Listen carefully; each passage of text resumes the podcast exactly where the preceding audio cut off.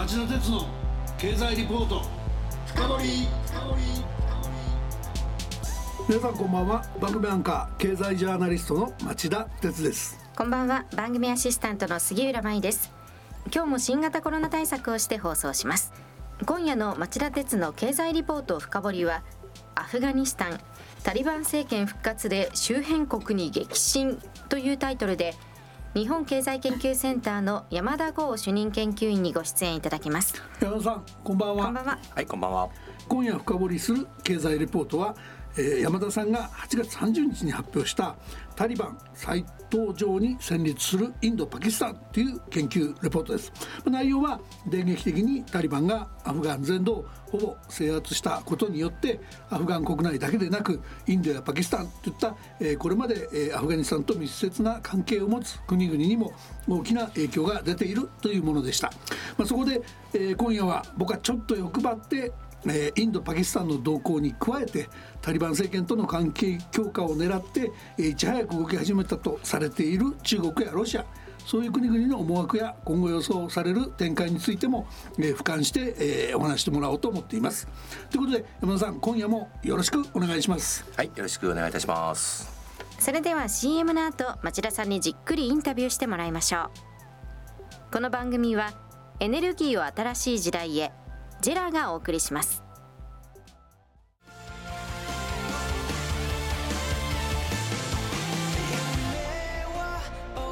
本気で夢を追いかける時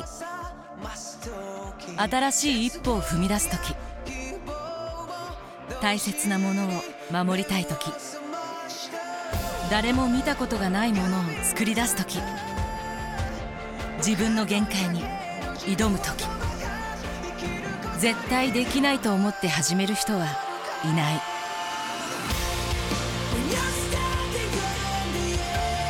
絶対なんて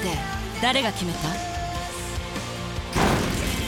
？CO2 が出ない日を作る。ジェラはゼロエミッション火力と再生可能エネルギーで2050年 CO2 排出ゼロに挑戦します発電の常識を変えてみせる。JERA.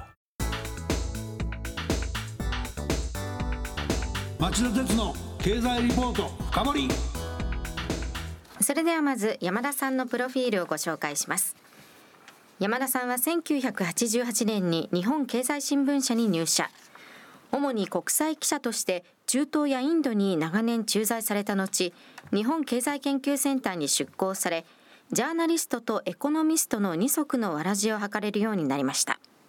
現在は大学の非常勤講師やテレビのキャスターとしても活躍されています。はい、杉浦さんありがとう。それでは早速伺いましょう。まずは今後アフガニスタン国内がどうなるのか、その展望を聞かせてください。一旦は政権を追われて山岳地帯に潜伏していたタリバンですが、えー、今回急速に勢力を回復、アメリカ軍の撤退というタイミングを狙いすましたように首都カブールを含むほぼ全土を制圧、20年ぶりに政権の座を奪還しました。しかしこのタリバンですが崩壊前は女子教育や音楽娯楽を禁止したり残忍な刑罰を行ったりとイスラム教の戒律を厳格に適用する統治を行ったことで、えー、知られています。アフガン国内では今回また恐怖政治が復活するんでしょうか。山田さんいかがですか？はいえこれタリバンの究極の目標はですね、まあ、これイスラム法が支配する国家の建設なんですね。はい、でこのイスラムの教えというのはこれはまああの自由とか男女平等民主主義といったですね西洋的価値観とは必ずしも相入れない部分があるんです。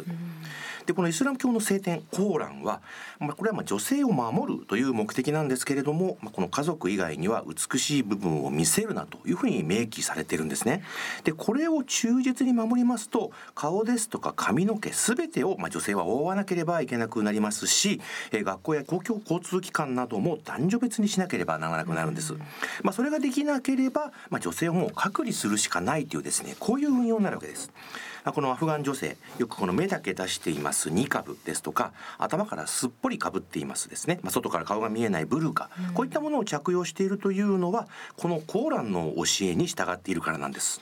まあ、あと泥棒の手を切断するなんていう決まりもこれもですねコーランにはっきりと書かれているわけなんですねでこのタリバンの幹部はかねて、まあ、この音楽や娯楽を禁止する理由について、まあ、イスラムの学習ですとか神への祈りがおろそかになるからというふうに説明しているんです、まあ、このようにタリバンは宗教を厳格に実践しようとすることで結果的に人々の暮らしを圧迫しているというふうに言えます。でタリバンは当初、まあ、女性の権利を守るというふうに発表していたんですけれどもその後、まあ、女性にニカブの着用を命じたり働く女性に自宅待機命令を出したりしているんです。でこのように幹部の発言とか方針がぶれる背景にはタリバンの内部対立が指摘されているんですね。なるほど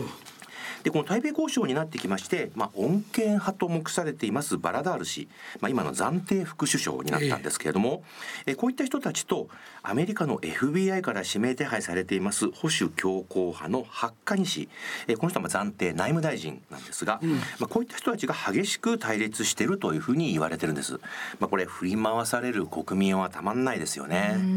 やはり女性の権利の問題というのが気がかりですよね。で女性の働く権利や学ぶ権利そして行動の自由などについて最新情勢と今後の動向山田さんはどう見ていらっしゃいますか？はい、これやはりこのタリバンが国際社会の仲間入りをする、まあ、国連から認めてもらう、まあ、このためにはですねやはり女性の権利ですとか自由民主主義これがもう絶対条件になります、はい、まあ、タリバンもある程度は妥協していくかもしれないという見方がある一方ですね。タリバン内部ではやはりこの保守強硬派の方が力を増しているというふうにまあいう観測も出ています、まあ、どこまでこの柔軟に対応できるかっていうのが非常にこれ不透明ですね、えー、女性や人権の問題ってものすごく大切なんですけどすいません。ここからは外交経済問題に焦点を当てさせてください。あの乱暴な聞き方ですけど山田さんの分析でいけばですねタリバンの復活で一番ダメージを受けて慌ててる国っていうのはどこになるんでしょうか？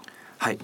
アフガン中流に反対する国内世論に押されてですね、まあ、この結構慌てて撤退しまして今回の事態を招いた。やはりこれ無責任な撤退だったということでこれアメリカがやっぱりこれ威信を失いましたよね。ヨーロッパもむちゃむちゃ反発してますもんね。で、ね、まあこのためですねあの南アジア地域ではもう本当にアメリカっていうのは信頼を失ったんですが、えー、実はですね大きな打撃を受けているのはこれインドなんですね、うん、でインドは過去20年間これアフガニスタンに国会議事堂を寄付したりですとか、うん、まあ、幹線道路を作ったりとかですね、まあ、巨大なダムを建設するなど、まあ、いわやこのいわばですね ODA で30億ドル以上の資金を投入して旧政権を支援してきました。うん、でこのタリバンの復活でこれらがですね全部水の泡となる可能性もあるんですね。なるほど。でこのタリバンに影響力を持つと言われていますパキスタン、まあ、インドとちょっと緊張関係にあるんですけれども、うん、インドに対して今後のアフガン戦略そしてインパの和平交渉でも外交的に優位に立ったということができます。まあ、タリバンの勝利に触発されたイスラム過激派が、まあ、問題のカシミール地方で動きを活発化させるかもしれません。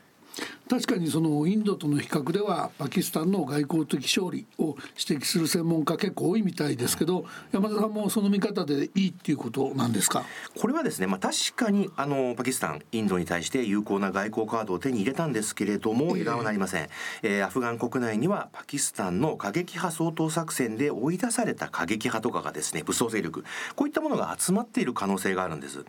でこういった過激派勢力が再びですねパキスタンに対して牙を向かないように、まあ、パキスタンとしても、えー、これタリバンと交渉してうまくやらなきゃいけないと、まあ、ちょっとこういう課題があるんですね。なるほどねあとねあのさん中国なんですけど、まあ、いち早くタリバンに接近してうまく立ち回ったんじゃないかっていう見方もあるみたいですけど、はい、実際のところはどうなんですかね？それはありますねやっぱりこれ中国の王毅外務大臣これもう7月に早くもパラダール氏らと会談をしてまして非常に迅速な動きを見せています。で中国政府これもうカブール制圧の翌日にはですねすかさず、まあ、タリバンと友好関係発展の用意があるというふうに声明を出しています。でその後もちろんこれ国家再建への協力も表明しています、まあ、これ中国はおそらくこの1兆ドルと言われますアフガニスタンの鉱物資源にも目をつけているというふうに思われますし、えー、一帯一路ですねこの構想をさらに拡大させるためにパキスタンと組んでアフガン支援で主導権を握ろうとするというふうに見られているんです、うん、でまたこれタリバン幹部らはロシアにも接近しているんです。で今年1月から、えー、複数回モスクワを訪問していましてですね、まあ、タリバンの報道官先月、えー、カンブラへの、まあ、制裁解除をめぐって、えー、ロシアが国連との仲介者になり得るというふうな期待感を表明しているんです。まあ、これロシアとしましても、まあ、邪魔なアメリカがいなくなったアフガン、うん、タリバン政権下では影響力を拡大するチャンスと思っているかもしれません。でこれもちろん中国やロシアはタリバンに対して、まあ、新疆ウイグル自治区の独立派勢力ですとか、まあ、中央アジアなどのイスラム勢力を、まあ煽ったり支援しないでくれよというふうに要求していると思われます。で、まあ、その見返りがおそらく経済支援ということになるんでしょうね。でそして、まあ、忘れてはいけませんがぜ存在感を強めているのが、まあ、今回アフガニスタンと欧米の交渉窓口になった中東カタールなんです、うんうん、まあ、カタールご存知のように来年サッカーワールドカップ主催しますし、えー、石油や天然ガスで非常にリッチな国なんですね、はい、今やもう中東のビジネスセンターになっています。でタリバンがドーハに政治事務所を置き、まあ、和平交渉を展開したということで、まあ、カタール今後もアフガンをめぐってですねさまざまな要人ですとか貴重な情報が集まることになりそうです。まあ、これも要注目ですよねちょっとお話にあったところ詳しく聞きたい部分があるんですけどもその新疆ウイグル自治区の独立派勢力の問題あるいはその中央アジアのイスラム勢力の問題アフガンといえばそのかつて旧ソ連は中央アジアのイスラム教徒が旧ソ連国内で勢力を増すことを嫌ってアフガン侵攻を起こした歴史がありましたよね。それから中国もアフガンでのタリバン復権が新疆ウイグル地区の独立派イスラム教徒を刺激しないか勢いづかせないかすごく不安しているんだと言われていた時期もありました。だけどここへ来てその山田さんの分析ではロシアも中国もそうした憂いの払拭に成功したっていうことでいいんでしょうか。だとすれば、アメリカや西ヨーロッパ諸国とロシアや中国が対峙する準備が整いつつあると見なきゃいけないってことになるんですか？そうですね。まだこれあの対立の概念というところまではいかないとは思うんですけれども、はい、やはりこれ中国は一帯一路を拡充させることですね。そしてロシアはこのお膝元の中央アジアを安定させること、うん、まあ、これがそれぞれ市場命題です、うん、まあ、従いましてまあこの欧米と対立というよりはまあうまいことやるとアフガンを通じて南アジアに影響力を強めていきたいという野心は確実にあると思いますね。なるほどね。まあじゃあもうちょっとそその手前のところでやってるっていうイメージですかね。そうですね。まあ今のところはまあ用意周到に動いてるという感じがします。でもそういうお話を総合すると結局うまくやってるっていうか一番有利に進んでるのはタリバンっていうことになっちゃうんですか？そうですね。あの今回ですね、えー、タリバン、えー、政権奪取の前からまあ多くの国と交渉して着々と手を打ってきた印象があります。まあそもそもこれ一時はアメリカとちゃんと交渉してですね、和平合意まで到達してるわけなんですよね。そうですよね。でこのアルカイダのテロリストをかくまったために、まあ、壊滅に追い込まれたというのがこれ2001年20年前の出来事だったんですけれども、はい、まあ、この時のタリバンとはもう決定的に違いますね、まあ、内政は不安だらけなんですけれども、まあ、外交これ非常にうまくやってると言っていいかと思います。これがゆえに今のアフガニスタンっていうのがちょっとミャンマーと似た状況になってきてるんですねでこれ欧米など国際社会はやはりこれ女性の権利とか自由人権で、まあ、タリバンに圧力をかけようとしているんですけれども、まあ、そうしますとこれタリバン中国やロシアと友好関係を強めて接近してしまうという、まあ、こういう恐れもあるわけなんです。まあ、このトルコやイランなどアフガンでの利害が絡む国が、まあ、20年前よりもずっと多くなっているということもこれタリバンにとっては大きな追い風ですね。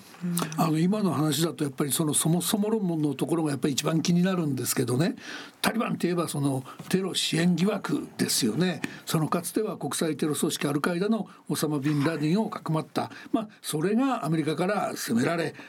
タリバン政権が崩壊するきっかけにもなったわけですけど、そこのところ実際は今本当どういう感じと見ればいいんでしょう？はいこれタリバンはですねこれまでも公式にはテロ関与を全面否定しているんですけれども、やはりこれ100%信じられませんよね。これアメリカ軍の制服組トップの、まあえー、ミリー統合参謀本部議長は先月ですね、まあ、このタリバンはアルカイダとの関係を断ち切っていないんだとえ今後1年から3年以内にアフガンを拠点にして、まあ、これらテロ組織が復活するというふうに議会で発言しています。うん、まあ、それにイギリス情報局保安部、まあ、これ MI5 と呼ばれているんですけれども、まあ、このマッカラム長官もですねタリバンの勝利が、まあ、各国の過激派を勢いづかせるというふうに警戒しています。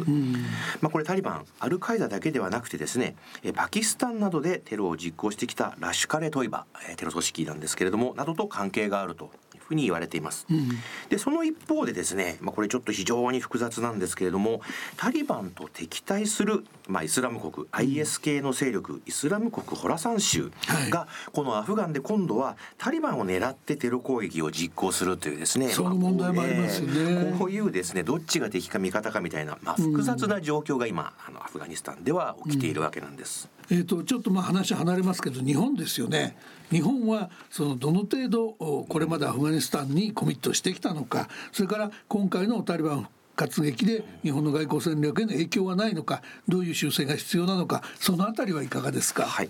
えー、日本はですねあの過去20年間でアフガンのインフラや教育、まあ、医療ですね社会開発、まあ、こういったところにですね、えー、およそ69億ドル、まあ、7500億円ぐらいなんですけれどもこれを拠出してきました、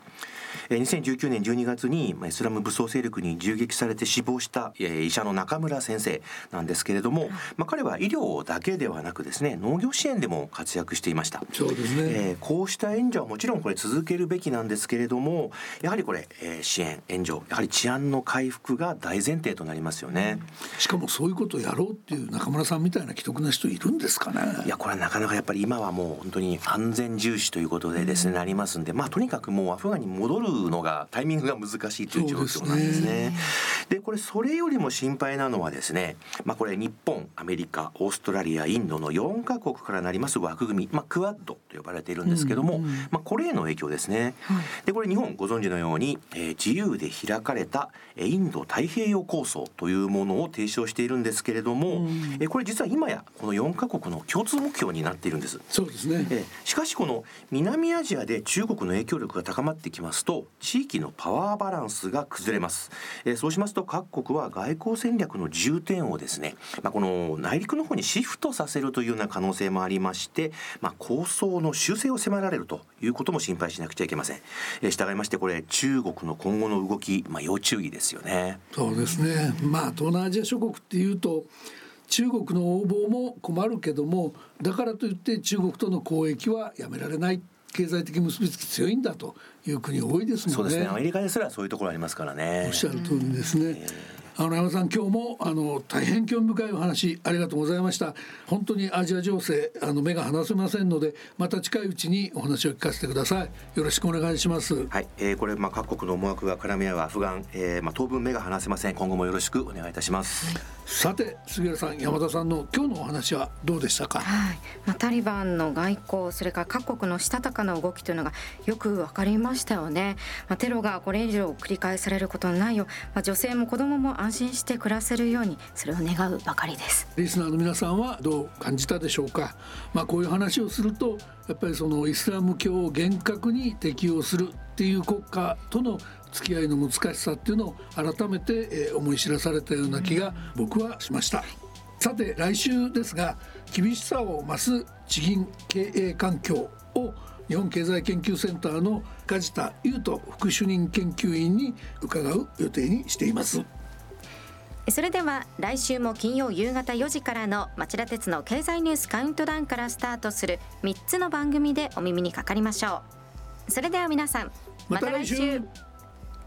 この番組はエネルギーを新しい時代へジェラがお送りしました。